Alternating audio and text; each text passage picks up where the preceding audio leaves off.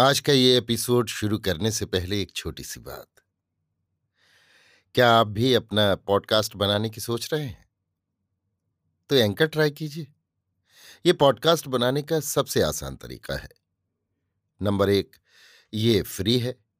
Number दो, इसमें कई सारे ऐसे टूल्स हैं जो आपको अपने फ़ोन और कंप्यूटर पर रिकॉर्ड और एडिट करने की फैसिलिटी देते हैं। नंबर तीन, आप अपने पॉडकास्ट को डिस्ट्रीब्यूट भी कर सकते हैं, जिससे इसे स्पॉटिफाई और दूसरे प्लेटफॉर्म पर सुना जा सके। तो डाउनलोड कीजिए फ्री एंकर ऐप या विजिट कीजिए एंकर डॉट एफ एम पर अपना पॉडकास्ट स्टार्ट करने के लिए। ये तो थी एक छोटी सी जानकारी, और अब शुरू करते हैं एपिसोड का सिलसिला। तो आज के एपिसोड में लीजिए सुनिए मुंशी प्रेमचंद के लिखे उपन्यास वरदान का भाग उन्नीस, दुख दशा, मेरी यानी समीर गोस्वामी की आवाज में। सौभाग्यवती स्त्री के लिए उसका पति संसार की सबसे प्यारी वस्तु होती है। वो उसी के लिए जीती है और उसी के लिए मरती है। उसका हंसना बोलना उसी के प्रसन्न करने के लिए और उसका बनाव श्रृंगार उसी को लुभाने के लिए होता है। उसका सुहाग उसका जीवन है और सुहाग का उठ जाना उसके जीवन का अंत है।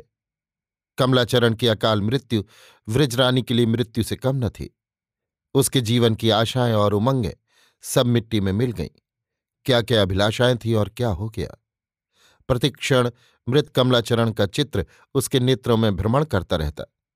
यदि थोड़ी देर के लिए उसकी आंखें झपक जाती तो उसका स्वरूप साक्षात नेत्रों के सम्मुख आ जाता।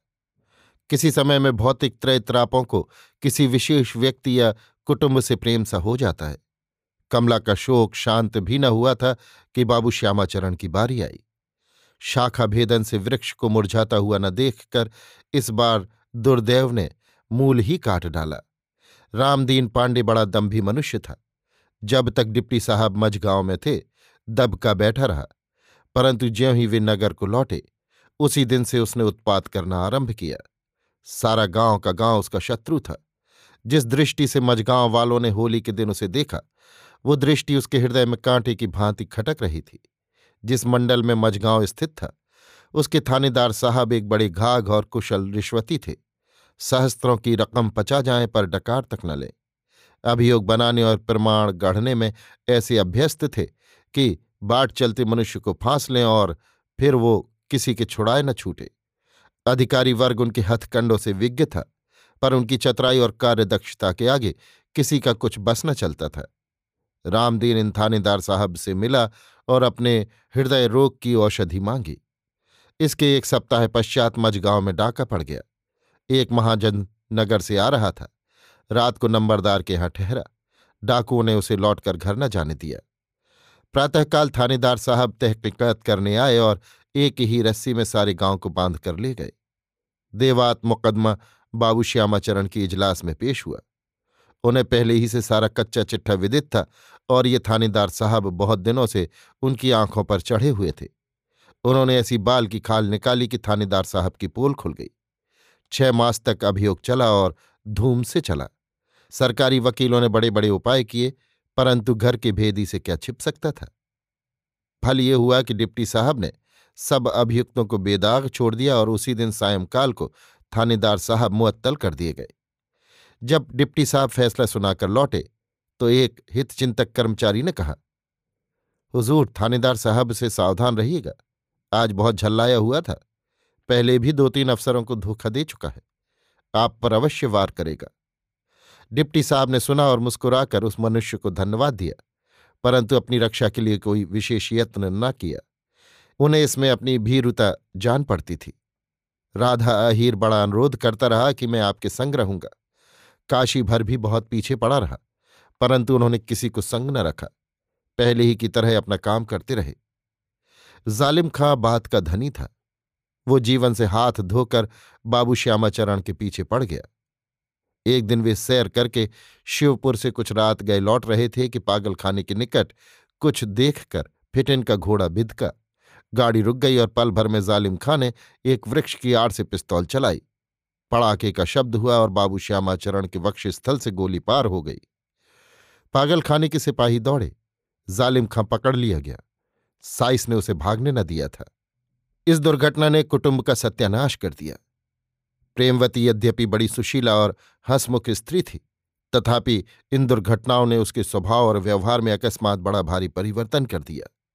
बात बात पर विरजन से चिढ़ जाती और कटुक्तियों से उसे जलाती। उसे ये भ्रम हो गया कि ये सब आपत्तियां इसी बहू की लाई हुई हैं। यही अभागिन जब से घर आई है, घर का सत्यानाश हो गया। इसका पौरा बहुत निकृष्ट है। कई बार उसने खुलकर विरजन से कह भी दिया कि तुम्हारे चिकने रूप ने मुझे ठग लिया, मैं क्या जानती थी कि तुम्हारे चरण ऐसे अशुभ हैं। विरजन ये बातें सुनती और कलेजा थाम कर रह जाती। जब दिन ही बुरे आ गए तो भली बातें क्यों कर सुनने में आए। ये आठों पहर का ताप उसे दुख के आंसू भी न बहाने देता। आंसू तब निकलते हैं जब कोई हितैषी हो और दुख को सुने। ताने और व्यंग की अग्नि से आंसू जल जाते हैं। एक दिन विरजन का चित्त बैठे बैठे घर में ऐसा घबराया कि वो तनिक देर के लिए वाटिका में चली आई। आह, इस वाटिका में कैसे कैसे आनंद के दिन बीते थे।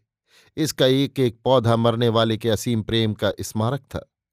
कभी वे दिन भी थे कि इन फूलों और पत्तियों को देखकर चित्त प्रफुल्लित होता था और सुरभित वायु चित्त को प्रमोदित कर देती थी। यही वो स्थल है जहां अनेक संध्याएं प्रेमालाप में व्यतीत हुई थीं। उस समय पुष्पों की कलियां अपने कोमल अधरों से उसका स्वागत करती थीं, पर शोक आज उनके मस्तक झुके हुए और अधर बंद थे। क्या ये वही स्थान न था जहां अलबेली मालिन फूलों के हार गूंथती थी? पर भोली मालिन को क्या मालूम था कि इसी स्थान पर उसे अपने नेत्रों से निकले हुए मोतियों से हार गूंथने पड़ेंगे। इन्हीं विचारों में विरजन की दृष्टि उस कुंज की ओर उठ गई जहां से एक बार कमलाचरण मुस्कुराता हुआ निकला था। मानो वो पत्तियों का हिलना और उसके वस्त्रों की झलक देख रही है। उसके मुख पर उस समय मंद मंद मुस्कान सी प्रकट होती थी, जैसे गंगा में डूबते हुए सूरज की पीली और मलिन किरणों का प्रतिबिंब पड़ता है। अचानक प्रेमवती ने आकर कर्ण कटु शब्दों में कहा, अब आपका सैर करने का शौक हुआ है। विरजन खड़ी हो गई और रोती हुई बोली, माता, जिसे नारायण ने कुचला उसे आप क्यों कुचलती? निदान। प्रेमवती का चित्त वहां से ऐसा उचाट हुआ कि एक मास के भीतर सब सामान औने पौने बेचकर मझगांव चली गई। व्रजरानी को संग न लिया। उसका मुख देखने से उसे घृणा हो गई थी। विरजन इस विस्तृत भवन में अकेली रह गई। माधवी के अतिरिक्त अब उसका कोई हितैषी न रहा। सुवामा को अपनी मुंहबोली बेटी की विपत्तियों का ऐसा ही शोक हुआ जितना अपनी बेटी का होता। कई दिन तक रोती रही और कई दिन बराबर उसे समझाने के लिए आती रही। जब विरजन अकेली रह गई तो सुवामा ने चाहा कि ये मेरे यहाँ उठाए और सुख से रहे। स्वयं कई बार बुलाने गई, पर विरजन किसी प्रकार जाने को राजी न हुई। वो सोचती थी कि ससुर को संसार से सिधारे अभी तीन मास भी नहीं हुए। इतनी जल्दी ये घर सूना हो जाएगा तो लोग कहेंगे कि उनके मरते ही सास और बहू लड़ मरी। यहां तक कि उसके इस हठ से सुवामा का मन मोटा हो गया। मझगांव में प्रेमवती ने एक अंधेर मचा रखी थी। असामियों को कटु वचन कहती, कारिंदा के सिर पर जूती पटकती, राधा अहीर की गाय बलात छीन ली। यहां तक कि गांव वाले घबरा गए। उन्होंने बाबू राधाचरण से शिकायत की। राधाचरण ने यह समाचार सुना तो विश्वास हो गया कि अवश्य इन दुर्घटनाओं ने अम्मा की बुद्धि भ्रष्ट कर दी है। इस समय किसी प्रकार इनका मन बहलाना चाहिए। सेवती को लिखा कि तुम माताजी के पास चली आओ और उनके संग कुछ दिन रहो। सेवती की गोद में उन दिनों एक चांद सा बालक खेल रहा था और प्राणनाथ दो मास की छुट्टी लेकर दरभंगा से आए थे। राजा साहब के प्राइवेट सेक्रेटरी हो गए थे। ऐसे अवसर पर सेवती कैसे आ सकती थी? तैयारियां करते करते महीनों गुजर गए। कभी बच्चा बीमार पड़ गया, कभी सास रुष्ट हो गई, कभी साइत न बनी। निदान छठे महीने उसे अवकाश मिला, वो भी बड़े विपत्तियों से। परंतु प्रेमवती पर उसके आने का कुछ भी प्रभाव न पड़ा। वो उसके गले मिलकर रोई भी नहीं, उसके बच्चे की ओर आंख उठाकर भी न देखा। उसके हृदय में अब ममता और प्रेम नाम मात्र को भी न रह गया।